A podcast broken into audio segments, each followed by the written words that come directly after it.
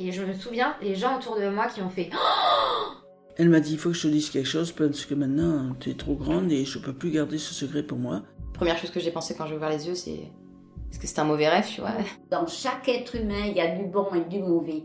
Qu'est-ce qui s'est passé? Qu'est-ce qui s'est passé? Il me traite d'assassin. Et c'est pour ça que mes parents ont décidé de le dire. J'ai décidé de vivre en fait. Bienvenue dans Turbulence. Je suis Marion et j'ai créé ce podcast pour parler de la vie quand elle est loin d'être un long fleuve tranquille. Chaque semaine, vous entendrez le récit d'une personne qui nous ressemble. Je vous invite au cœur de conversations intimes et authentiques dans lesquelles mon invité retrace les moments les plus tumultueux de sa vie. Toutes les histoires extraordinaires que vous entendrez ici ont en commun de marquer, voire de transformer la personne qui les vit, un peu comme un vol pourrait l'être par des turbulences.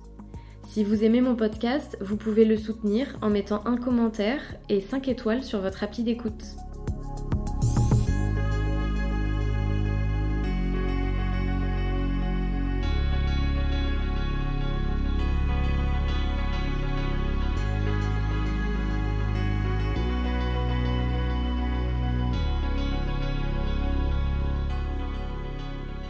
Saison 1, épisode 1 La force de Karl.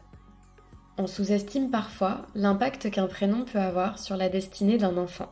Certains parents font le choix de l'originalité, comme pour donner à leur enfant le courage d'assumer des choix très différents de ceux des autres. Pour Lottie, il est difficile de trouver son équilibre entre cette invitation à l'originalité et les attentes très normées de la société.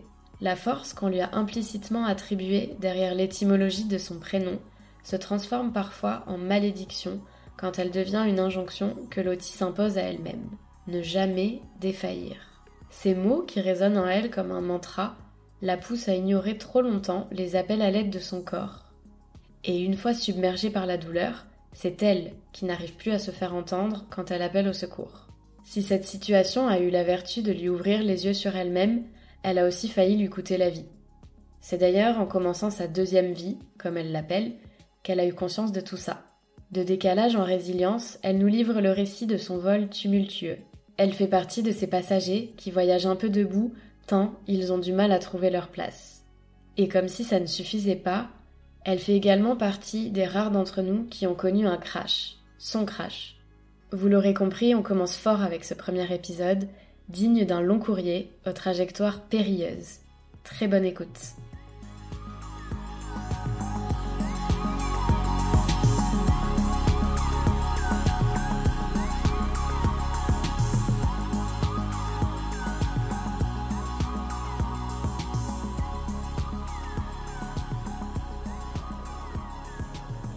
Bonjour Lottie. Bonjour Marion. Merci beaucoup d'avoir accepté mon invitation à témoigner. Je suis ravie euh, qu'on enregistre aujourd'hui ton histoire, parce que je sais que tu as plein de choses à raconter. Mais avec plaisir, je suis ravie de même. Tu m'as répondu avec beaucoup d'enthousiasme et euh, ça ne gâche rien. Et d'ailleurs, j'aimerais que tu sois mon premier épisode. Ben allez, carrément partante. Alors pour commencer, est-ce que tu peux te présenter en décrivant les principaux traits de ta personnalité? Ben, Du coup, on m'appelle Lottie, j'ai 22 ans. Et euh, on peut dire que j'ai une personnalité euh, assez euh, extravertie. je suis... S'il y a quelque chose qui peut me décrire, c'est sur, surtout qu'avec moi, c'est toujours noir ou blanc. Je suis très extrême. là, je ris très fort, je parle fort, je je, je vis fort aussi. Euh, voilà, je fais pas les choses à moitié. Euh, et je suis très curieuse de tout aussi. Ça, c'est quelque chose qui me définit beaucoup. Euh. Quand on me connaît pas au début, on peut se dire que je suis un peu, un peu too much, un peu beaucoup. Enfin, quand je suis là, on sait que je suis là. Mais bon, dans le fond, je pense que en vrai, je suis une âme sensible et que voilà, comme tout le monde a ses failles, des fois, ça peut être aussi un masque. je suis quelqu'un de, oui, qui peut être très sensible, qui pleure aussi très facilement qui a beaucoup d'émotions qui la traversent et c'est peut-être aussi pour ça que je suis euh, extrême. Est-ce qu'on peut parler de ton prénom? Est-ce que tu sais un petit peu euh, comment tes parents l'ont choisi, la symbolique euh, qu'il avait pour eux avant ta naissance? Et toi aujourd'hui comment quel rapport t'as avec ton prénom? Quels sont les commentaires qui reviennent souvent vis-à-vis des autres? Mais oui, c'est vrai que c'est un sujet auquel je pense souvent notamment par exemple dans les études où on rencontre des nouvelles personnes, on me demande mon prénom et, je dis toujours c'est Loti, L-O-D-T-I-E. Et les gens, ils me disent, mais pourquoi tu l'épelles, euh, pourquoi t'es aussi euh, pointilleuse là-dessus? Et ta question me, me touche beaucoup parce que, enfin, je, moi-même, c'est très important pour moi, le prénom. Et c'est vrai que ça prédéfinit un peu la vie, j'ai l'impression, les chemins qu'on peut prendre. Et c'est vrai que Loti, c'est quand même un prénom qui est très très peu connu. Et euh, donc du coup, Loti, c'est mes parents l'ont choisi euh, par rapport à un livre qui a été adapté en série animée dans les années 80-90, je crois, qui s'appelait Petite princesse Sarah où euh, c'est euh, l'histoire en bref d'une petite fille qui est dans un couvent qui est un peu les qui est obligée d'être laissée par son père euh, en Angleterre dans un couvent pour filles. Et voilà Elodie est une petite fille qui a 4 ans qui a perdu ses parents qui est orpheline et qui fait que des caprices mais en même temps on peut pas lui en vouloir parce qu'elle est toute petite et elle a pas de parents. Et du coup Sarah va va la prendre sous son aile comme une maman mais c'est c'est un, une petite fille hyper attachante voilà et je sais pas pourquoi mes parents ont eu l'idée de m'appeler Lottie par rapport à ce personnage, ils auraient dû se douter que ça allait être précurseur, que moi-même j'allais être une petite fille assez dissipée quand j'étais. Sinon, après, l'étymologie euh, de Lottie, ça vient, c'est, c'est germanique. Ça vient de Charlotte, c'est le diminutif de Charlotte, qui vient euh, lui-même du prénom Karl, qui signifie fort et viril. voilà. c'est peut-être ça mon côté un peu camionneuse. voilà. Euh. Mais oui, c'est vrai que ce prénom est hyper ouais c'est sûrement assez euh, précurseur de, de la vie que j'ai menée derrière parce qu'il est peu commun et j'ai toujours l'impression de sortir des, des sentiers battus un peu comme quand mes parents ont choisi ce prénom là et oui effectivement bah tu l'as un peu deviné mais je te posais cette question parce que j'ai lu un truc intéressant il y a pas longtemps qui disait que euh, nos parents ont déjà des attentes euh, pour nous avant même qu'on vienne sur terre et que le prénom en fait est le symbole euh, de euh, comment ils imaginent euh, qu'on va être. Et je trouve qu'effectivement, c'est intéressant de, de savoir l'image qu'ils avaient de ce prénom, pourquoi ils l'ont choisi. C'est un prénom très original. ta sœur a un prénom beaucoup moins original pour le coup que le tien. Donc bon voilà, on peut imaginer que peut-être qu'ils avaient des attentes différentes avant même que vous soyez là quoi. Mais c'est vrai que quand j'étais petite, ma mère avait beaucoup d'attentes et elle sentait bien que j'étais différente des autres. Alors est-ce que c'est parce qu'elle m'a toujours fait sentir comme ça et que je me suis sentie obligée d'être en marge de tout le monde? Ou est-ce que c'est ce prénom qui était comme ça? Est-ce que c'est aussi juste mon, mon, mon, comportement qui est différent des autres euh, sans conditionnement? On saura jamais, mais c'est vrai que ce que tu me dis, ça me parle beaucoup. Tu l'as abordé un tout petit peu, mais euh, est-ce que tu peux nous parler de ton rapport aux autres? Alors mon rapport aux autres est très très compliqué et il a évolué euh, par période d'espèce de crise de gros pétage de plomb, je dirais. Il n'y a pas d'entre-deux, quoi. Je dirais que il a été très compliqué vraiment depuis que je suis petite. C'est-à-dire que, ouais, quand, avant même que je rentre à l'école, euh, bon, j'étais plutôt, euh, voilà, déjà très très euh, extravertie et, et assez colérique, assez. mais sinon, j'étais quand même très ouverte aux autres. Je voulais tout le temps, j'allais tout le temps vers les autres enfants. Après. c'est plutôt quand je suis rentrée à l'école que en fait on s'est rendu compte que les autres enfants pouvait, enfin, savait déjà plus ou moins euh, euh, sociabiliser avec les autres. Quand moi, je savais pas du tout faire ça, j'avais vraiment déjà l'impression d'être en marge et je comprenais pas la notion de sociabiliser, comment on faisait. Donc, euh, je pouvais, par exemple, avoir des gens et si je me sentais rejetée, alors que c'est normal que je ne plaise pas à tout le monde et que tout, le monde ne m'aime pas, quoi. Et enfin, réciproquement, quoi. Je pouvais avoir un peu des crises de violence quoi euh, ou carrément euh, si quelqu'un euh, m'aimait pas ben alors je mon doudou en maternelle je m'amusais à frapper avec mon doudou quoi. Enfin des réactions hyper violentes quoi. Et ça ça, ça faisait aussi beaucoup de peine à mes parents que j'arrive pas et eux ils étaient assez démunis parce qu'ils ont jamais eu ce genre de soucis là puis après en grandissant ben il y a eu toute une période où du coup en primaire ben, je me suis entre guillemets assagie où je ressentais aussi que mes parents, ils avaient peur, ils avaient vraiment très peur de, de la relation que je pouvais avoir avec les autres. Du coup, euh, ils m'ont tellement mis en garde que je pense de la primaire au collège, j'ai été vraiment euh, la bonne amie quitte à me taire et, et à vraiment euh, refouler ma, ma personnalité et mon et ma, ma vraie personne quoi, ma personne intérieure. Et euh, au collège aussi, ouais, ça a continué un peu comme ça. Tu sentais que tu t'adaptais en fait pour euh, être intégrée? Ah mais même je, je m'écrasais totalement. Ouais, j'allais pas voir les autres en fait. Euh, soit j'avais des amis qui venaient me voir et hop, ça devenait mes amis. Et voilà, c'est surtout là où est née la notion de d'abandon aussi, j'ai l'impression. C'est que j'allais voir, en fait, j'étais amie qu'avec les gens qui venaient me voir. Et du coup, je comprenais pas qu'il y avait d'autres possibilités d'aller voir les autres et de s'ouvrir aux autres. Mais j'avais tellement peur qu'on me rejette que je suis restée avec mes amis et que du coup j'avais presque des, des fausses amies. Quoi. Et après au collège, euh, je me suis fait pareil des groupes d'amis un peu comme ça, où là c'était même plus de la timidité, c'était euh, j'essayais de m'adapter et de tout faire en sorte pour que les autres m'aiment quoi. C'est que à partir du, du fin collège jusqu'à aujourd'hui que j'ai appris à, à essayer de, de jauger, de ouais, de, de contrebalancer tous ces traumatismes que j'avais pu avoir en maternelle ou que mes parents aussi avaient été pas mal traumatisés des situations. J'avais vraiment peu d'amis euh, euh, en maternelle et tout ça, voilà, ça fait que encore aujourd'hui, j'essaie de, de jauger entre ce qui est vraiment moi et où est-ce que je dois poser mes limites. Qu'est-ce que je dois faire aussi pour éviter de trop écraser les autres parce que je sais que je suis quand même assez extrême. Et quand tu dis que tes parents avaient des traumatismes par rapport à ta propre euh, sociabilisation, euh, tu, en fait, j'ai l'impression qu'à plein de moments, tu faisais les choses pour eux pour que ça soit plus facile pour eux, pour leur faire plaisir ou pour pas faire de vagues, c'est un peu ça. Ouais, c'est vraiment même totalement ça. Et t'en avais conscience? Ben, j'en ai, je pense que j'en ai pas conscience sur le moment, mais c'est vrai que quand j'en reparle avec eux, il euh, y a souvent, euh, je leur dis en fait, euh, c'est vrai que si je me suis fermée comme ça après la maternelle, c'est plus parce que quand on est enfant, on est tellement des éponges à émotions que je pense que je me suis rendu compte qu'ils avaient tellement peur pour moi ils savaient tellement pas quoi faire, euh, ils se sentaient tellement jugés par les autres parents quand j'étais pas invitée euh, au fête d'anniversaire en maternelle alors que tous les autres euh, enfants étaient invités. J'ai tellement ressenti leur tristesse et leur peur quoi que oui, je pense que c'est moi qui me suis fermée par rapport à ça, même plus que moi j'ai pu le ressentir quoi. C'est drôle parce qu'en fait, si on reprend depuis le début, tes parents t'ont donné un prénom original et donc ils avaient un peu comme attente que tu sois original, que tu sortes un peu des, des lignes. Et au final, euh, après, t'as ressenti, je sais pas dire si c'est vrai ou si c'est faux, mais en tout cas, toi, ton ressenti, c'est qu'après, t'as dû euh, finalement euh, réfréner, entre guillemets, ton originalité pour rentrer dans les cases et ouais, pas faire de vagues. c'est vraiment totalement ça.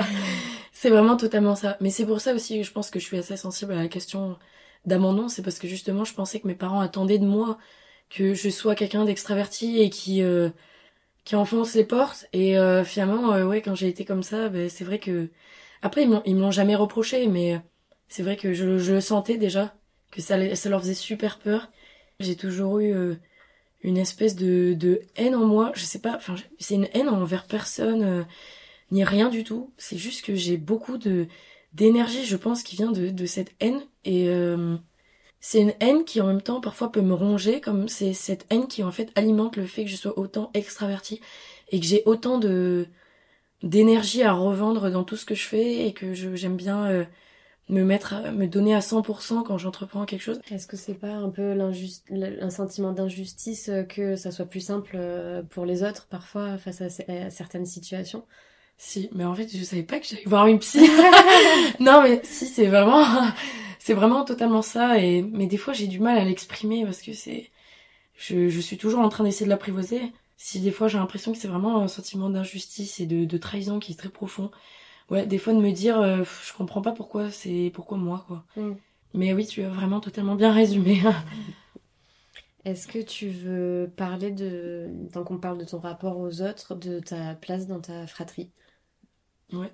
Alors euh, il faut savoir que j'ai deux sœurs, dont une qui est euh, du côté de que de mon père. Et euh, voilà, j'ai pas énormément grandi avec elle, mais on est quand même très proches dès qu'on se voit. et à côté de ça, j'ai une petite sœur du coup de, des mêmes parents, avec qui on est vraiment jumelles.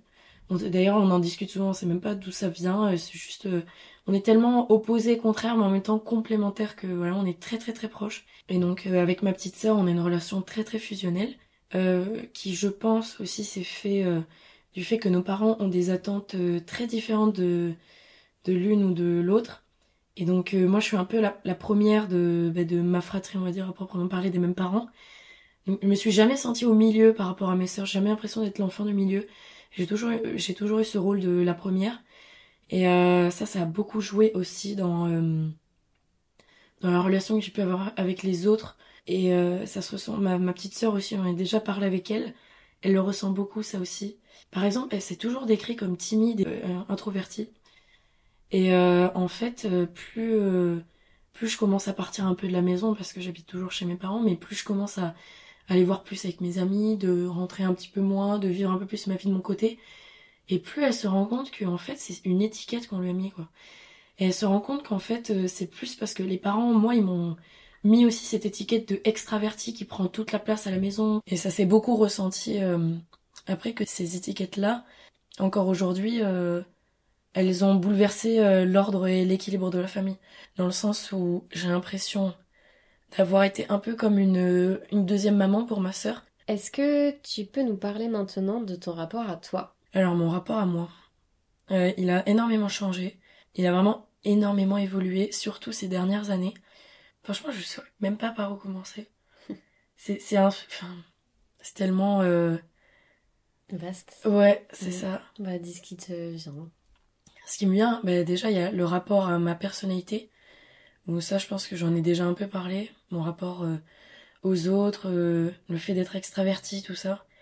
Euh, ça vraiment, ou même on en a discuté, le fait de se demander pourquoi je suis comme ça et pourquoi, euh, pourquoi euh, j'ai l'impression que pour les autres c'est hyper simple et qu'ils comprennent tout, qu'ils sont des amis facilement. Pourquoi j'ai autant d'attentes envers les autres. euh, pourquoi je peux pas juste. euh, Ça, c'est par rapport à ta personnalité. Mhm. Je pense qu'on on a un peu fait le tour sur, euh, sur ta personnalité, on en a bien parlé. Et par rapport à ton corps. Ouais, alors par rapport à mon corps, c'est là aussi où ça, ça, ça a vachement varié et c'est, c'est très lié aussi avec la personnalité. De toute façon, je suis persuadée que l'esprit et le corps sont, sont liés. Alors mon rapport au corps, il faut savoir que de base, je suis, comme je l'ai un peu raconté avant, quelqu'un qui a vraiment beaucoup d'énergie à revendre et qui est souvent passé par le sport pour euh, défouler tout ça, pour... euh, voilà, c'est quelque chose de très euh, cathartique. Voilà, et puis j'ai toujours été ni grosse ni mince, mais voilà quoi, j'ai quand même des bonnes hanches, des bonnes cuisses, euh, voilà, donc ça c'est des choses qui aujourd'hui me font, enfin je suis hyper à l'aise dans mon corps, mais il faut savoir que quand on est adolescent, surtout à 11 ans, et qu'on se fait sexualiser autant par ses meilleurs amis que par ses parents, que à l'école où il faut bien s'habiller, et que moi j'ai 11 ans, j'arrive en sixième, euh, euh, ma mère, elle a juste peur pour moi. Elle me dit bon, mais pas des trucs trop moulants où il faut mettre des brassières, des, soutiens-gorge, enfin tout ça. euh, voilà, ça, ça choque un peu. Et, euh, et voilà quoi. Et quand mes amies sont, sont toutes minces et que bah, elles, vont s'habiller en S et que moi je fais du 38-40 euh, en culotte ou en pantalon, quoi. C'est vrai que c'est dur à vivre et ça, ça détruit pas mal. Et en fait, il y a eu cette relation malsaine qui s'est instaurée euh, année après année. En fait, euh, je voulais absolument contrôler mon image et l'image que les autres pouvaient avoir de moi.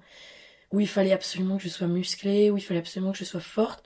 Et ça, c'est aussi quelque chose qui était très lié à l'esprit, c'est que j'avais l'impression d'avoir été tellement...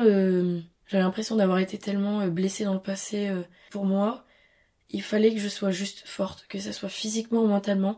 Il fallait que rien ne laisse paraître.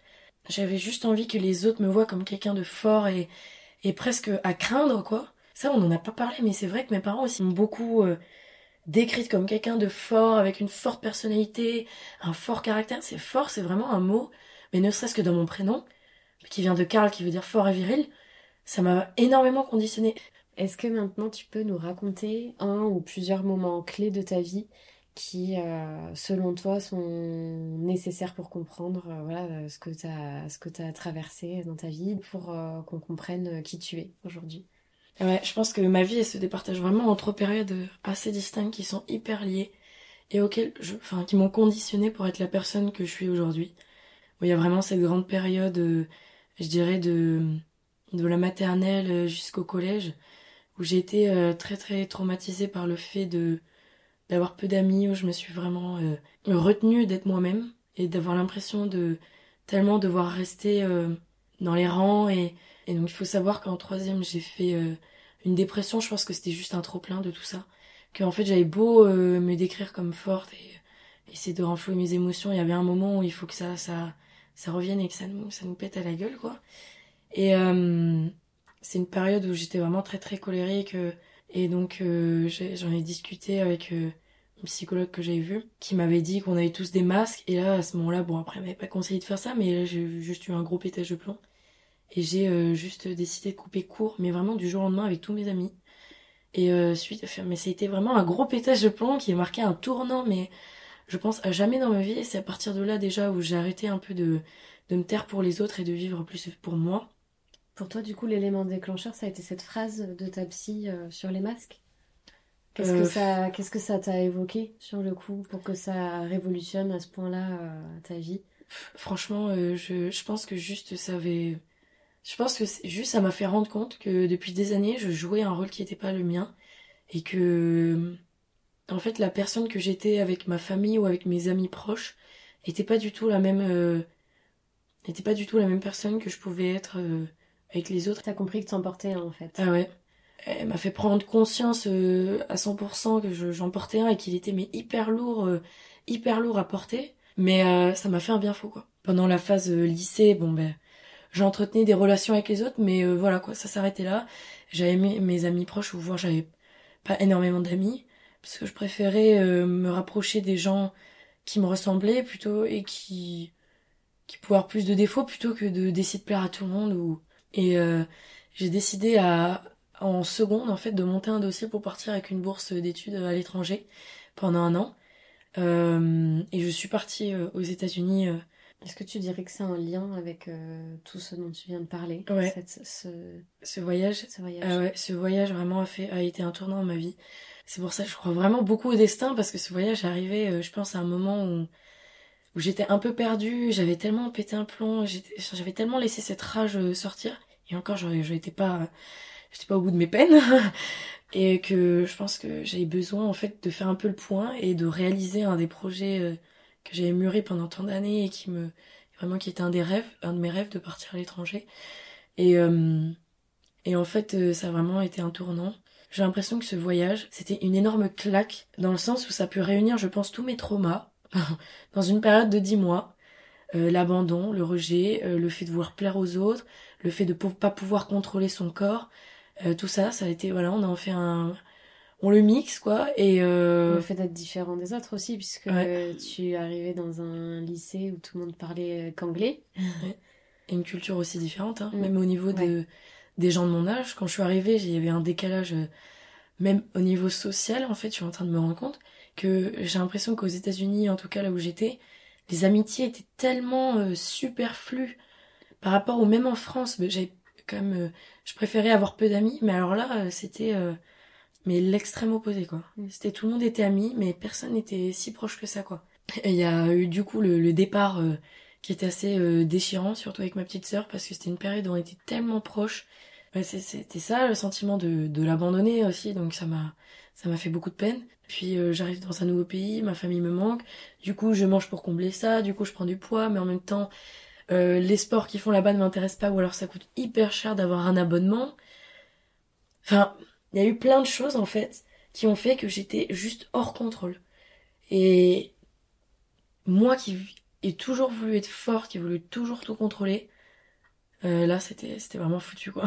Il y avait plein de choses qui t'échappaient. Ah ouais, ça m'a échappé, puis j'ai pris euh, 12 kilos et euh, c'était horrible. En fait, niveau, euh, niveau estime de soi, euh, j'avais juste, en fait, je me, je me dégoûtais et je sentais que cette prise de poids, elle était pas, je me dégoûtais pas que physiquement, mais mentalement aussi, de pas avoir été forte, de pas avoir gardé le contrôle. Mais en même temps, aujourd'hui, je peux pas m'en vouloir et j'ai juste envie de, de, de me, de me revoir à cette époque-là et de me prendre dans mes bras et de me dire, mais ça va aller, c'est normal, t'as- plus aucun repère, euh, c'est normal d'avoir cette réaction-là et de, Et toi, tu le vivais comme un échec sur le coup? Ah ouais. Et ça, le mot échec d'ailleurs, euh, c'est marrant que je l'ai pas évoqué avant parce que le mot échec est vraiment un mot qui, qui était très fort pour moi à l'époque. Et là, quand, euh, quand on arrive, que ça se passe pas comme on, l'avait imaginé, alors que c'était mon rêve depuis, euh, genre j'ai 5 ans de partir, bah oui, le mot échec, euh, il plane au-dessus de sa tête et, et vraiment c'est, c'est hyper dur quoi. J'étais censée rester jusqu'en, fin juin. Et en mars, en fait, euh, il y a un soir je suis rentrée à la maison et en fait j'avais super mal au ventre et il se trouve que le lendemain, euh, le lendemain matin j'avais pleuré de douleur euh, toute la nuit, j'avais vomi de douleur et en fait il m'a mené aux urgences et il se trouve que j'ai une crise, que je suis en crise d'appendicite. Et donc je me dis bon bah c'est pas très grave, je préfère mes parents, voilà, on opère tranquillement, on a, on, quand même été obligé de m'ouvrir, c'était pas par celluloscopie. Ils t'ont ils t'ont opéré donc tout de suite Ouais. et aux États-Unis. Ouais, et aux États-Unis, tout ça. Mais bon, j'appelle mes parents, et puis pareil, il y a le mot échec, tu vois, qui plane euh, au-dessus de ma tête. Et je me dis, non, mes parents, ils vont pas venir, c'est une petite crise d'appendicite, tout le monde a, tout le monde a eu ça dans sa vie. Je dis à mes parents, écoutez, c'est rien, euh, ne venez pas. euh. Et en fait, il se trouve que j'étais en vacances à ce moment-là. C'était une période de vacances, c'était le spring break. Et euh, donc pendant une semaine, euh, je suis un peu en convalescence, mais euh, ça se voit qu'il y a quelque chose qui va pas bien. Puis en fait, j'essaie de retourner en cours, mais ça va toujours pas bien. Et Et euh, ça va pas bien, t'avais des douleurs, t'étais fatiguée. c'est-à-dire que ouais, j'étais déjà j'étais fatiguée et euh, et en fait ma chambre qui était à l'étage, bah, en fait pendant une semaine, j'arrivais pas à monter les marches. C'est-à-dire que j'avais mal, je pouvais pas trop monter la jambe opposée là où il m'avait ouvert. Et puis euh, je commence à plus avoir faim, je commence à avoir mal au ventre, mais mal, mais vraiment euh, hyper mal quoi dans le bas de l'abdomen. euh, et moi je, pensais que c'était normal. Puis pareil quoi, j'ai le mot euh, échec et et aussi cette envie d'être forte qui est toujours très présent. Donc je me dis non mais c'est rien du tout. Et voilà, et c'est cool la première semaine. Et je crois qu'à la fin de la première semaine, euh, ça s'était donc tu empiré. dis rien, t'en parles pas à tes parents d'accueil euh, de ta douleur. Il le voit bien quand même. Il le voit bien parce que je suis pas capable de monter des, des marches. Euh, je, je suis obligée de dormir sur le canapé. Je dors, mais je leur en parle. Non, et du coup, on- le- les médecins, ils m'ont juste augmenté la dose d'antidouleur. Euh, qui était euh, clairement euh, des antidouleurs qu'on ne trouve nulle part à part au- aux États-Unis ou au Canada, euh, parce qu'en fait, c'est des dérivés d'opiacés qui sont super forts. Ma cicatrice euh, qui commence à vraiment tourner mal, quoi. C'est-à-dire que qui commence à, vraiment euh, su- suinter, quoi. C'est-à-dire que on est obligé de retourner chez le médecin qui, mais, qui me regarde, mais à peine m'appeler, qui, euh, qui me dit ah non mais ça c'est normal, il faut juste vous mettre sous antibiotiques. Donc je prends des antibiotiques, de l'amoxicilline, c'est quand même assez fort. Donc ça plus les opiacés, j'arrête pas de vomir, je perds du poids mais à vue d'œil quoi. Je crois que tout ça ça s'est fait sur ça s'est passé sur deux semaines. Tu manges plus à ce Ah ouais, je mange plus. Ouais, quand, quand j'ai un peu d'appétit et que j'arrive à ne plus avoir mal, en fait, euh, je, suis trop fatiguée, quoi. Ouais, pendant deux semaines, je reste sur le canapé. Je- J'ai peut-être réussi à monter les escaliers euh, peut-être trois fois et après, je vivais que dans ma chambre. euh, J'essayais de regarder des séries pour, euh, pour aller mieux. Je- J'avais une... pff, Et là, qu'est-ce que tu te dis? Tu te dis, euh, ça va finir par passer Un peu, tu sais, comme une gueule de bois, où Ah ouais. euh, t'es au bout de ta vie, mais tu te dis, bon, allez, ok, euh, dans quelques heures, ça ira mieux. Ou est-ce que tu te dis, il y a quelque chose qui va pas et ça passera pas, je vais rester dans cet état-là? Ouais, bah, je pense que à ce moment-là, j'étais dans un déni, mais alors un déni. je pense le déni plus total, quoi. C'est-à-dire que je me dis non, mais ça va, ça va passer, ça va aller mieux. C'est juste que je suis fatiguée, que finalement c'était peut-être pas si anodin que ça, euh, l'appendicite. euh. En fait, c'est mes parents d'accueil, quoi, qui m'ont poussé à aller au- aux urgences. Enfin, en fait, je pense que c'est la douleur qui a pris le, dessus et qui m'a fait dire bon, euh, c'est peut-être pas normal, on va y aller. Moi, je voulais tellement faire taire mon corps et tellement dire non non mais si je peux pas retourner à l'hôpital parce que sinon mes parents ils vont venir ça va être un échec euh. Ah ouais, alors c'était pas de te dire tout le monde vit euh, une, euh, une crise d'appendicite, une opération non. et s'en remet facilement et moi j'ai du mal. C'était plus s'il se passe quoi que ce soit d'autre derrière, s'il y a des complications, mes parents vont venir et ça va Ouais. être la fin en fait euh, de, de ce Totalement. voyage. Totalement ça ah Ok. c'était ça c'est un sentiment qui est tellement fort encore aujourd'hui je savais que si je retournais à l'hôpital aussi ça voulait dire que ce que j'avais c'était grave et que ça voulait dire que mon corps euh, en gros il avait pas subi le choc il avait pas été fort comme je, je voulais qu'il le soit quoi Donc du coup, c'est la douleur qui te fait retourner aux urgences. Mm. Et qu'est-ce qui se passe ensuite? Euh, ce qui se passe ensuite, euh, c'est-à-dire que on me, on me croit pas au début en fait. Au début, ils veulent me renvoyer chez moi et en fait, on est un peu forcé pour faire des examens euh, complémentaires et faire un, un scanner. Et en fait, ils se rendent compte que mon appendice, en fait, en explosant, a créé un, un abcès entre ma vessie et mon côlon de la taille genre d'un melon. Ah ouais. Donc, euh, et donc euh, là, on se rend compte euh, quand même que c'est sérieux. Tu te souviens des, des images, toi? T'as, t'as, t'as Ouais. vu des images? Je me souviens du scanner. je- Il m'avait mis sous morphine parce que j'avais vraiment très très mal et que je pleurais, je pleurais, je pleurais. Je vomissais de douleur sur la fin. Et euh, ouais, je me souviens du, du scanner où ils avaient fait bon, eh bien, on va te mettre, euh, on va te mettre dans une chambre et puis euh, on va te mettre un drain. Et je me souviens de qu'ils m'ont mis un drain directement. C'est-à-dire qu'ils me, ils font un trou dans, dans la peau qui va mener jusqu'à l'abcès. Ils mettent un petit tube qui est relié à une poche euh, en extérieur pour drainer euh, bah, l'abcès, euh, voilà. Qu'ils aspirent, en fait. euh, Mais ils l'aspirent pas, en fait, ils le laissent s'écouler. Ils mettent, en fait, comme l'abcès, il a apparu assez vite, sûrement en deux semaines, ce qui est quand même assez rapide pour un abcès de cette taille-là. Il n'y a pas besoin de d'aller l'aspirer. C'est que j'ai Du été- coup, euh, juste là, Ouais. toi, tout de suite, ça t'évoque quoi euh, le fait d'avoir un abcès? Est-ce que tu sais ce que c'est? Est-ce que tu as déjà entendu euh, des histoires comme ça? Quand on te donne la taille, est-ce que enfin, ça te fait penser à quoi? Ça t'évoque quoi? Est-ce que tu te dis que c'est grave? Est-ce que tu dis, bon, bah, au moins ils ont trouvé ce que j'ai et ça va aller mieux? Qu'est-ce que tu te dis? Honnêtement, euh, je crois que sur le moment, déjà, je ne ressentais rien parce que je me suis dit, euh, non, mais c'est bon, ils vont drainer l'abcès, ils vont mettre un petit drain et puis euh, hop, le truc il va se vider et puis euh, dans cinq jours, je suis chez moi, quoi. Et en fait, euh, et en fait, non. Ben, le premier abcès drainé était parti, il y en avait un deuxième qui arrivait. Et puis là, par contre, euh, ben, c'est ma famille d'accueil qui a dit, qui a appelé mes parents et puis le chirurgien aussi, ils essaient de traduire euh, tout ça. euh, parce que mes parents, ils s'inquiétaient quand même. euh, j'avais, j'en étais à mon troisième abcès et ils s'enchaînaient tous. En l'espace même pas d'une semaine, j'avais eu trois abcès. Enfin, je crois attends, le premier, ils arrivent à le. que- Ouais, ils ont réussi à le drainer. Euh, mais en fait, ça se drainait plutôt bien, mais c'est juste qu'ils apparaissaient les uns après les autres, en fait. C'est-à-dire Et que... comment ils s'en sont rendus compte? Ils drainent le premier. euh, Ouais. Toi, ça, ça va mieux? Tu, tu vas mieux à ce Non, moment-là pas du tout. Ah non, non, la, la situation est restée euh, la même. hein.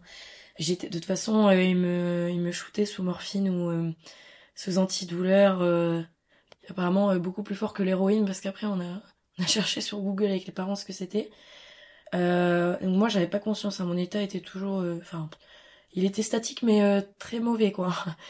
Ouais, en fait, ce qu'il faisait, c'est qu'il passait, il faisait, il me faisait passer des scanners pour détecter les abcès ou voir si celui qu'ils étaient en train de drainer était enfin parti. Sauf qu'à chaque fois qu'il me faisait passer un scanner pour voir si l'abcès avait bien été drainé, il se rendait compte au scanner qu'il y en avait un nouveau qui avait apparu. Donc c'était euh, sans fin, quoi. Et je crois qu'au bout de 4-5 jours, il y en avait trois qui étaient apparus les uns après les autres, voire deux en même temps. Ouais, j'en ai eu. J'en ai eu cinq au total, un qui est apparu avant, et euh, après ils sont arrivés plus ou moins deux par deux, quoi. Et euh, dans des endroits hyper opposés en plus dans mon corps, donc euh, enfin avec des drames mais qui sortaient de partout. euh, Enfin déjà c'est pénible d'être à l'hôpital avec une euh, perfusion, mais alors avec des drains. euh, Et puis en fait mes parents ils sont arrivés. C'est-à-dire que là ma famille d'accueil, je crois que été admise aux urgences le mercredi ou le jeudi, le mardi débarqué en fait, le mardi d'après. Juste ils sont allés le le mardi matin à 4h du mat euh, à l'aéroport, ils ont dit on veut deux tickets euh, pour là-bas, peu importe euh, le prix, peu importe combien on a de d'arrêt entre euh, ouais d'escale, euh, juste amenez-nous là-bas. Et Voilà, et je pense que c'est quand mes parents sont arrivés euh, que là j'étais en mode bon, allez, on s'en fiche, peu importe si c'est un échec, ok, ils sont arrivés. Et là je me suis dit bon allez, je lâche, je, je lâche tout quoi. Et euh, je- souviens de les... T'as une image de les voir rentrer dans ta chambre d'hôpital ou... Ah ouais. Là, été, c'est-à-dire que pendant, euh, ça faisait euh, 9 mois, euh, 8-9 mois quand même que j'étais là-bas, que j'étais obligée de, enfin, que j'étais en dehors de ma zone de confort, qu'il fallait tout le temps que j'affronte euh, ben, la barrière de la langue, euh, euh, voilà, la différence de culture, enfin, j'étais pas dans mon pays, quoi, j'étais euh, une, une ado de 17 ans à l'étranger, et là, de les voir arriver dans les conditions où, pareil, ça faisait deux semaines avant, J'essayais de, de résister à la douleur et de pas retourner à l'hôpital parce que sinon c'était signe d'échec. De les voir arriver, oh, enfin je pense que tout le monde peut, peut se douter. Enfin dans ces cas-là, juste on s'effondre en pleurs quoi. Mm. Et euh, à partir de là, je... soulagée? Ah ouais. En même temps, très euh, déçue parce que j'étais en mode bon ben ok c'est signe d'échec, mais d'un autre côté, euh, juste ils étaient là, je me suis, euh, ah ouais j'étais soulagée mais euh, comme jamais, euh, comme jamais j'étais soulagée de ma vie quoi. Bon, après ça, euh, mon corps, il n'avait pas fini de faire ses caprices, euh, puisque en fait, euh, finalement, les, les abcès, en fait, ils, ils étaient tellement, il y en avait un, était tellement haut placé dans mon abdomen que en fait, ma, ma plèvre, elle a une, une réaction qui est normale apparemment en cas d'infection, c'est-à-dire qu'elle a commencé à se remplir de d'un liquide, voilà, qu'on a testé, c'était ni cancéreux, c'était rien du tout, c'est juste en fait pour protéger les poumons, Euh, la plèvre du coup qui euh, le cartilage qui enveloppe les poumons pour les protéger, euh, c'est rempli de liquide, euh, tellement l'infection était remontée haut dans mon abdomen, quoi. Et ça a protégé mes poumons dans un sens, mais d'un autre côté, ça m'empêchait de respirer. donc il y a eu ça, donc j'ai eu aussi un drain, euh, j'ai eu aussi un drain euh, dans le dos, donc vraiment il y a eu un moment où j'étais dans un lit d'hôpital euh, rempli de tubes qui partaient dans tous les sens, quoi. Tu t'en souviens, toi, de voir ton corps avec tous ces tubes? Non, je me souviens pas. Enfin, je sais que ma mère a pris beaucoup de photos, donc je l'ai vu après. Mais euh, je me souviens surtout de la gêne, euh, enfin de la gêne occasionnée quoi. C'est-à-dire que j'avais demandé des coussins supplémentaires pour essayer de caler mon dos parce que sinon il y avait des fins de journée où le drain qu'on m'avait placé dans le dos en fait il me faisait des marques. J'avais la peau violacée en fait euh, de, de m'allonger sur le tube euh, Mhm. Parce que ça me traversait. Enfin c'était un peu c'était pas au milieu de mon dos mais un peu quoi. Donc euh, c'était j'étais appuyée dessus quoi. Mais en fait on se rend pas compte mais euh, l'esprit il est tellement euh, on a tellement peu de résilience dans ces moments-là. T'as tellement de, de choses qui arrivent et tu les comprends tellement pas que ton, tu te dis bah peu importe, euh, je vais je vais prendre ce qui arrive. euh, bon bah ok, ils veulent me rajouter un, ils veulent me rajouter un drain, genre ok, euh, y a pas de souci, mettez-le-moi. Puis de toute façon, je pense que j'étais trop shootée pour me rendre compte de tout ce qui se passait. C'est en mode pilote automatique et tu laisses faire euh, ouais. complètement ce qui se passe autour, euh, même si tu comprends pas. Ah ouais. Et puis surtout déjà que l'hôpital c'est un lieu où t'as très peu de notions de temps. Euh, euh, t'as pas, enfin il y avait pas une horloge dans, dans ma chambre ni rien. Mais alors là, quand on te met sous euh, sous sédatif ou sous sous morphine ou ce genre de médicaments beaucoup plus euh, beaucoup plus euh, tu te rends compte de rien quoi. Mais du coup ma première semaine, ma première semaine est allée, euh, elle est passée. Enfin c'était vraiment un flou total quoi. Moi j'étais juste là, bah, faites ce que vous voulez. euh. Du moment que voilà que je peux sortir vite. Parce que à ce moment-là, j'étais toujours dans l'optique de sortir euh, dans quelques jours. hein. Et en fait, euh, il y a un moment où c'est aussi, du coup, c'était vraiment un, des moments qui a marqué un tournant de ma vie. C'est que ils m'ont envoyé passer un scanner et euh, ils se sont rendus compte qu'il y avait un abcès, euh, voilà, qui était, qu'ils avaient réussi à drainer. Et en fait, euh, quand ils m'ont réveillé euh, pour mettre un autre drain, enfin, il y avait une manip à faire. Du coup, ils m'ont fait un scanner alors que j'étais sous anesthésie générale. Et en fait, ils m'ont, ils ont attendu que je me réveille parce qu'on peut pas faire trop une grosse anesthésie. Et je me souviens juste de ma mère euh, en salle de réveil qui me dit bon, en fait, euh, Lottie, il y a un souci, on a, on a découvert un truc au scanner, mais t'en fais pas. Enfin, hyper rassurante. Genre, j'ai encore euh, la, la vision de ma mère au-dessus de moi dans dans le lit, quoi, et qui me dit mais on va te renvoyer au bloc, mais t'en fais pas, c'est rien. Donc euh, voilà, tu te réveilles. Je sais t'es un peu dans les vapes, mais on va te rendormir. Euh, t'en fais pas, c'est rien. Et je, je me souviens juste après ça, euh, je c'était hyper fou pendant genre 2-3 jours. Puis je me rendors et puis je me réveille plus ou moins par période. Euh, Je suis dans ma chambre, euh, mais elle est hyper blanche. Elle me fait super mal aux yeux, ma chambre, bizarrement. Et en fait, euh, fait un peu, au fur et à mesure en fait que je reprends un peu, euh, que je reprends un peu connaissance, je me rends compte que je suis plus dans ma chambre dans laquelle j'étais avant. Et il y a une infirmière, euh, enfin d'ailleurs c'est elle qui me, qui m'aide à reprendre. euh, Tes esprits. Ouais, qui, qui m'aide à reprendre mes esprits.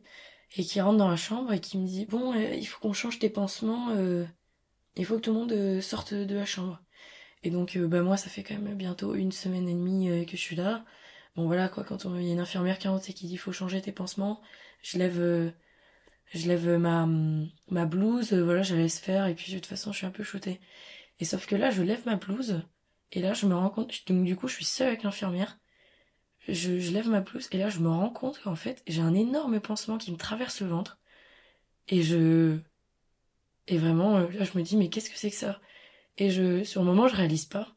Et en fait c'est quand elle enlève le pansement que je me rends compte en fait que je suis euh, que je suis en soins intensifs et qu'en fait on m'a on m'a ouvert la c'est trop c'est tellement c'est un souvenir qui est tellement euh, traumatisant, il est tellement fort pour moi.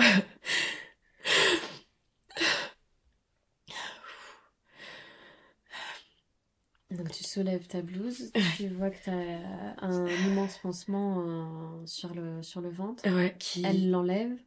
Ouais, et là je, je me rends compte qu'en fait euh, on était obligé de, de m'ouvrir euh, l'abdomen, en fait de me faire ce qu'on appelle euh, une laparotomie, c'est-à-dire que j'étais tellement... en fait j'étais en septicémie et ils ont été obligés de, de m'ouvrir pour nettoyer bah, tout à la main, quoi, pour me, pour me sauver la vie.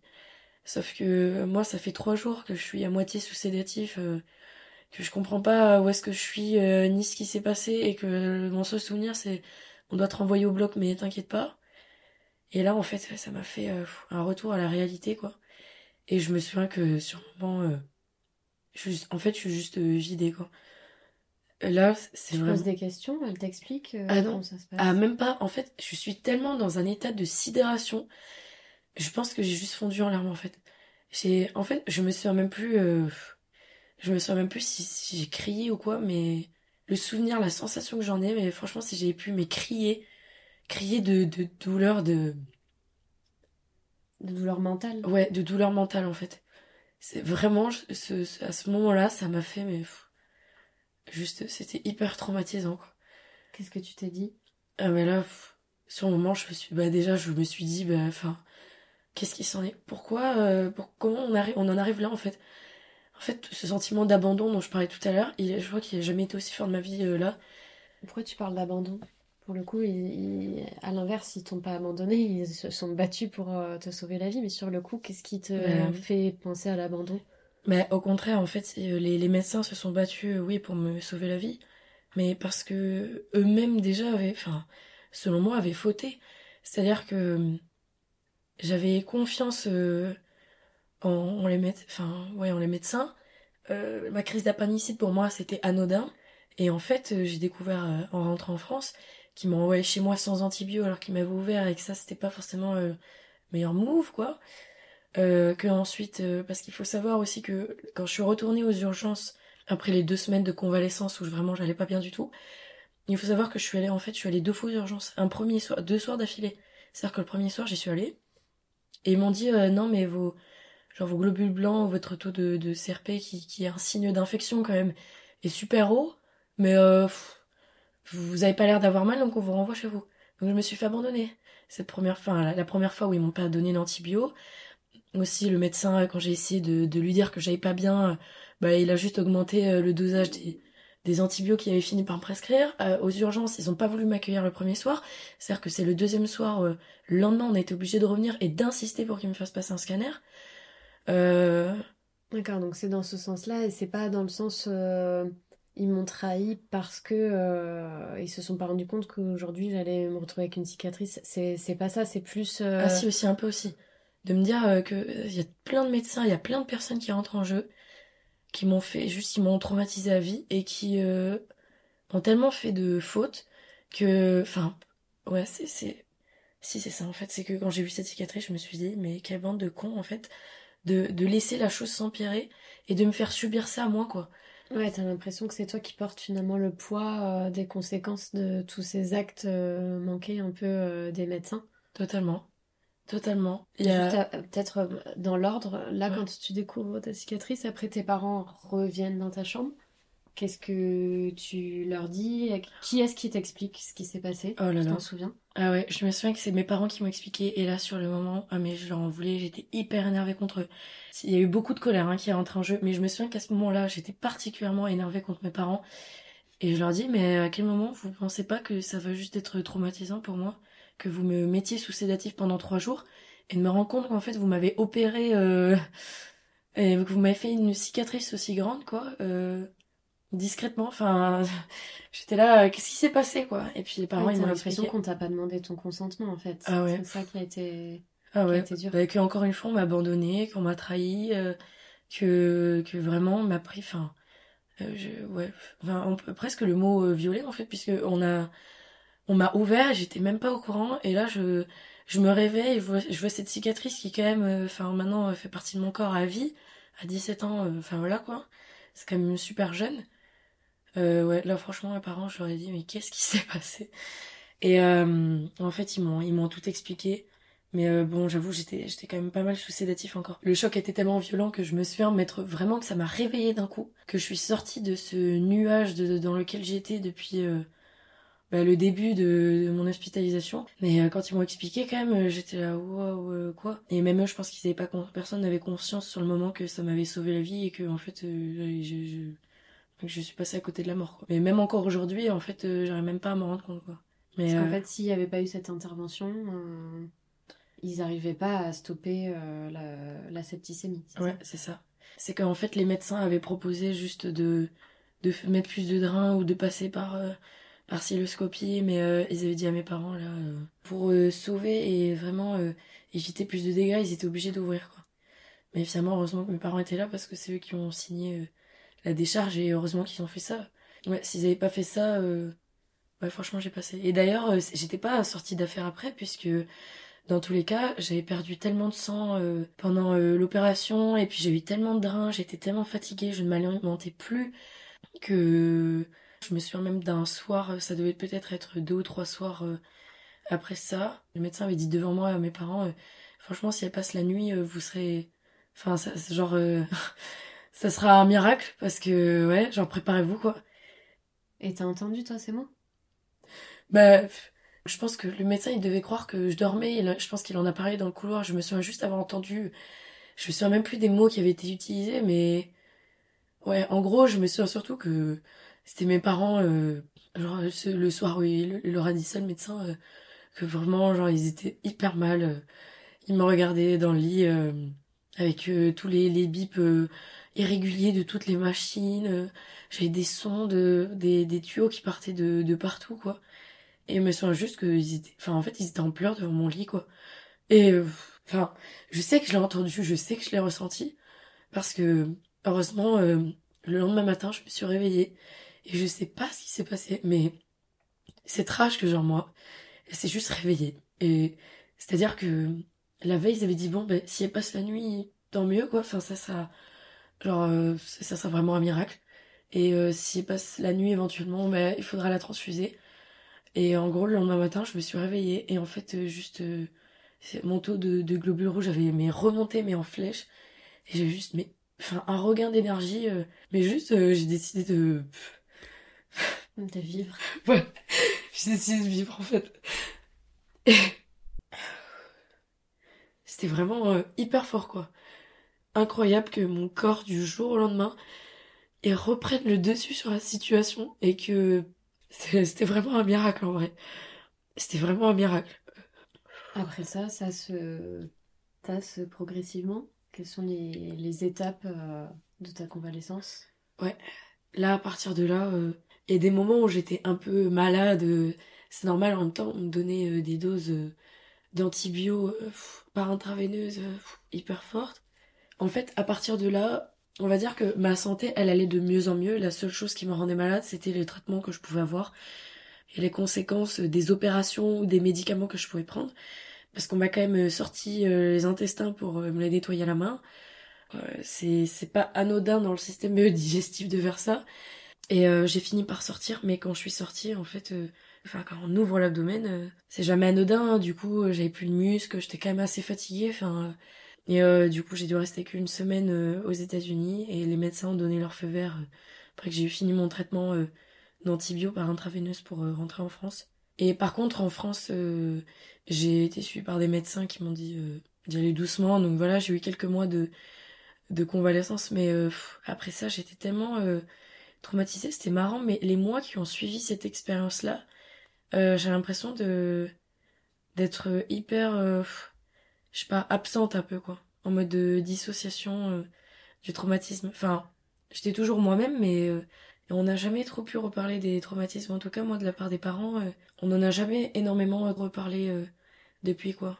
C'est-à-dire que j'en avais pas mal parlé aux parents et je leur avais reproché qu'ils m'avaient pas assez écouté après ça. Et, et les parents avaient, m'avaient dit, bah en fait, Lottie, on peut juste pas t'aider parce que nous-mêmes, on n'arrive pas à gérer ce qui s'est passé émotionnellement parce que de, de se rendre compte qu'on peut perdre euh, sa, sa, fille tu vois je pense que ça doit aussi euh, être hyper euh, hyper dur.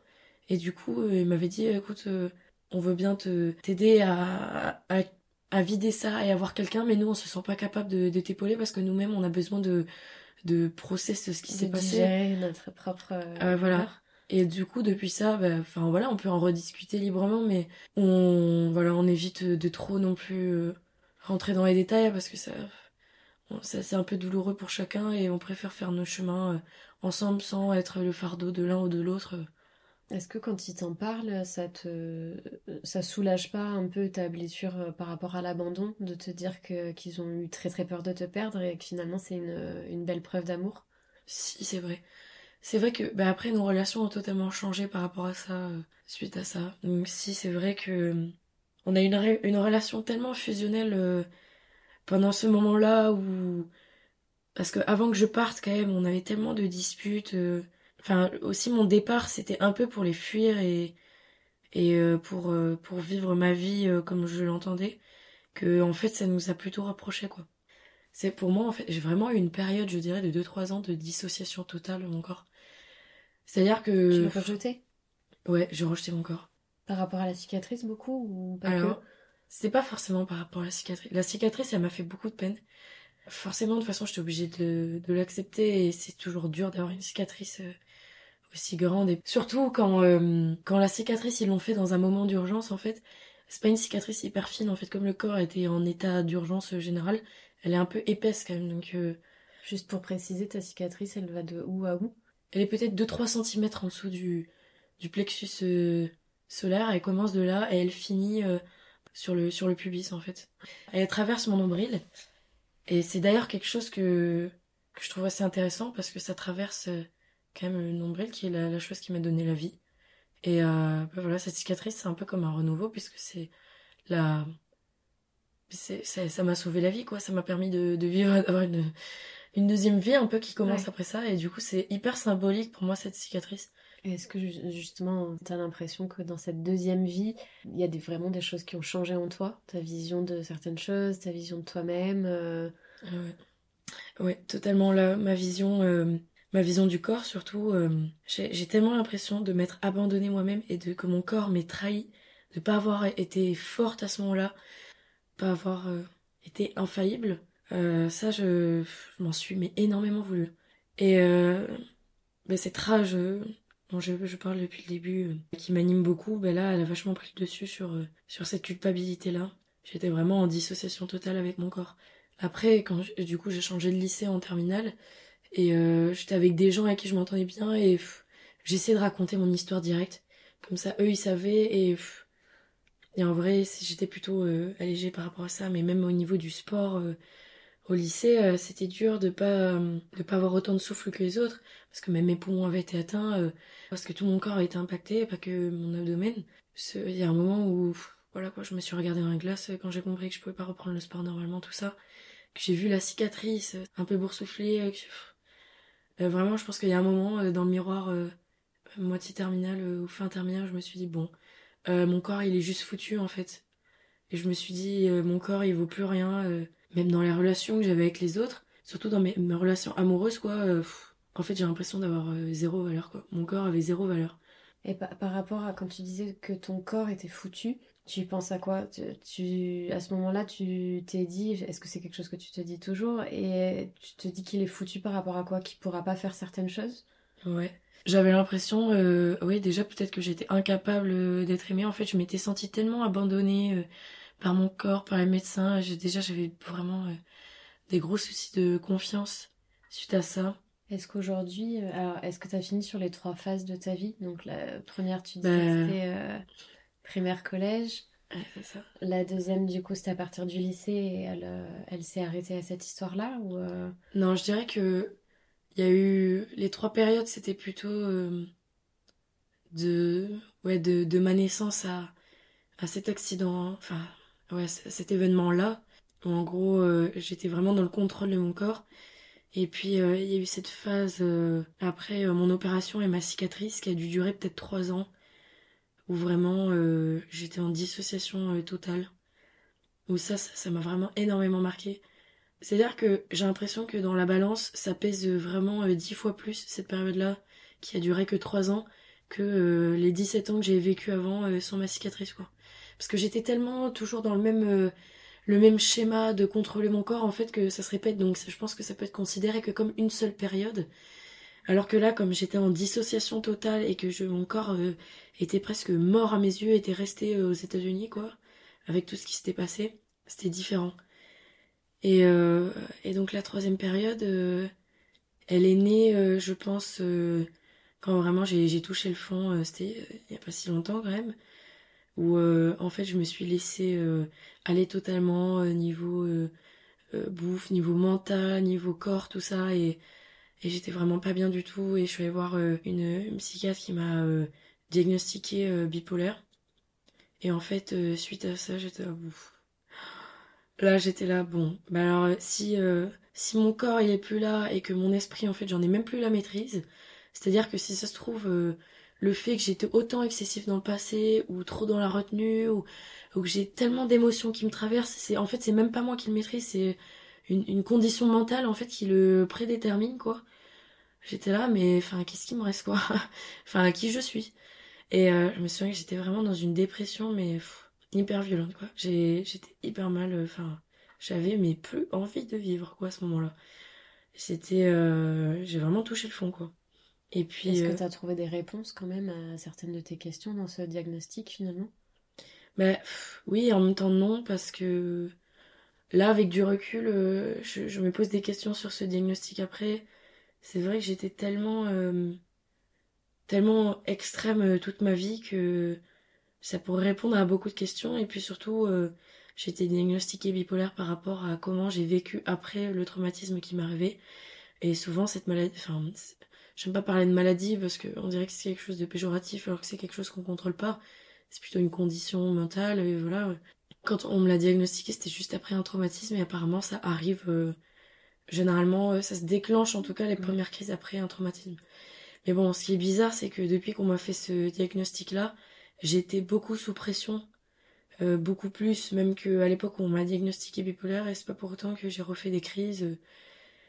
Je pense que j'ai aussi une très mauvaise gestion des émotions que j'apprends à, apprivoiser euh, au fur et à mesure qu'elles arrivent et que des fois elles me dépassent.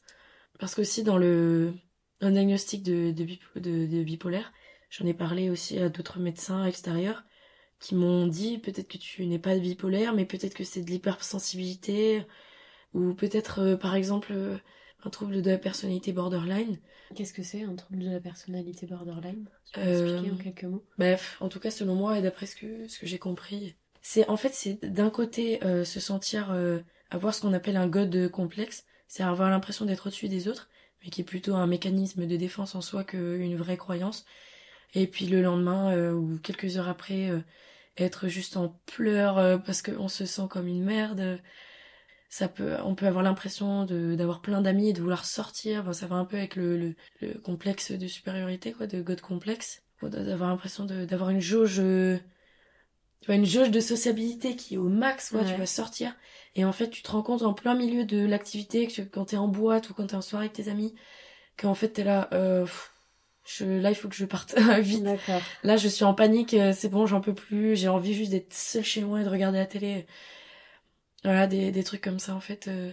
Et du coup, à quel moment euh, tu t'as as beaucoup parlé de la dissociation entre ton esprit et ton corps Est-ce que, du coup, j'ai l'impression que t'en parlais au passé et qu'aujourd'hui c'est quelque chose qui est réglé? Est-ce qu'il y a eu un élément déclencheur? Est-ce que c'est un travail que tu continues de faire?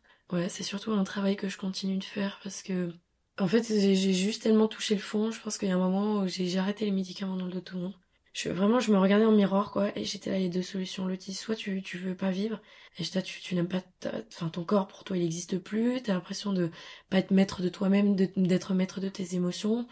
Voilà, quoi, t'es sous médoc pour régler ça. Enfin, en fait, euh, soit ta vie, elle est nulle, et, et ben tant pis, tu, tu, voilà, tu, tu mets fin à ta vie. Je me suis regardée le miroir, je me suis dit, non, en fait, je suis pas capable de ça. J'aime trop la vie, j'ai pas vécu tout ce que j'ai vécu aujourd'hui, je me suis pas battue avec ma cicatrice pour euh, ben, deux ans après me dire bah vas-y je, je, vais me- je vais me suicider enfin c'est c'est nul quoi. Et là à partir de ce moment-là j'ai fait bon j'arrête les médocs je vais être responsable de moi-même je vais reprendre tout ça en main.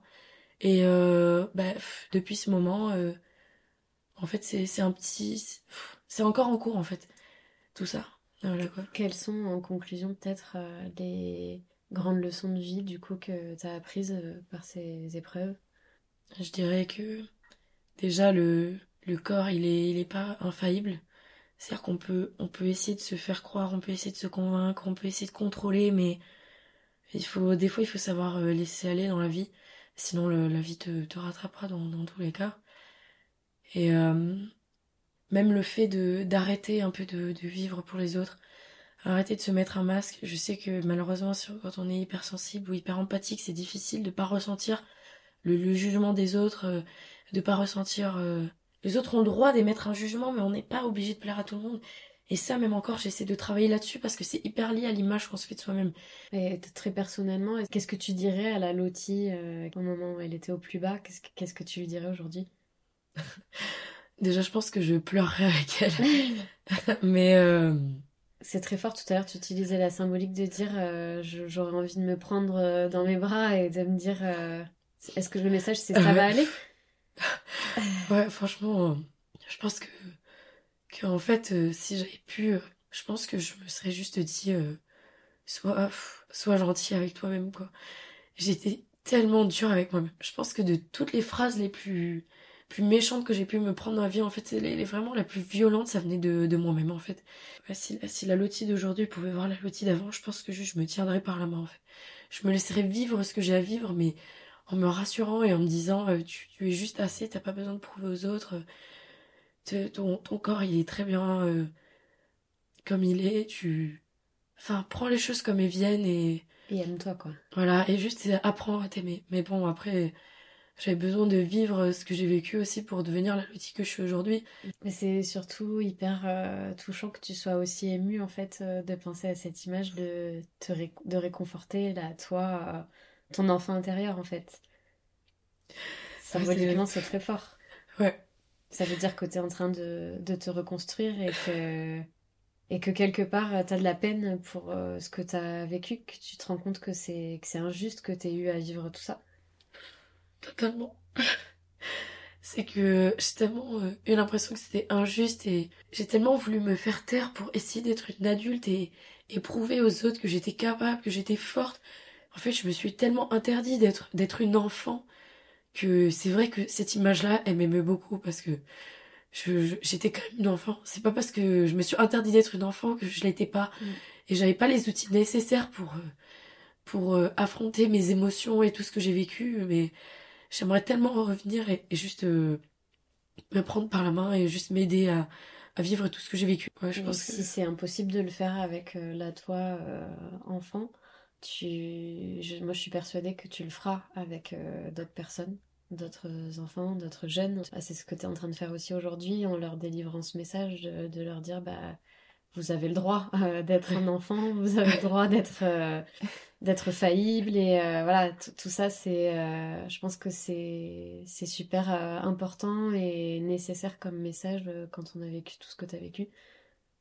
Ouais, mais en tout cas, si c'est si c'est ce qu'on retient de, de ce que j'ai dit, je serais contente parce que c'est vrai que. Enfin, tu l'as très bien résumé en fait. euh, Et c'est vraiment, ça résume parfaitement, euh, je veux dire, tout le, le récit euh, qui vient d'être dit, Ouais. quoi. qui est un récit très très émouvant. Je pense que ça s'entendra du coup. Ouais. Ouais, je pense que. c'est une histoire très touchante et euh, je pense que ça va ça va parler à beaucoup de gens. hein. Il y a beaucoup de gens qui vont se rendre compte que voilà, qu'on n'a pas tous la chance euh, de traverser une adolescence et une jeunesse euh, sans encombre. Donc euh, c'est un, un récit super fort. Donc merci beaucoup d'avoir accepté d'en parler avec autant de sincérité. Mais avec plaisir, ça fait aussi du bien de pouvoir en parler et, et j'espère qu'il y a des personnes qui pourront s'identifier à mon récit et que ça pourra les aider à savoir qu'ils sont pas seuls et, et voilà, et peut-être qu'aussi ce que je viens de dire, peut-être qu'il y a des choses qui ça va leur faire réaliser certaines choses, comme euh, d'avoir discuté avec toi, ça m'a fait réaliser des, des choses que je savais pas forcément, que- desquelles je m'en étais pas rendu compte. Donc euh, si ça peut euh, aider certaines personnes, vraiment ça sera super. Ouais, merci beaucoup. Avec plaisir.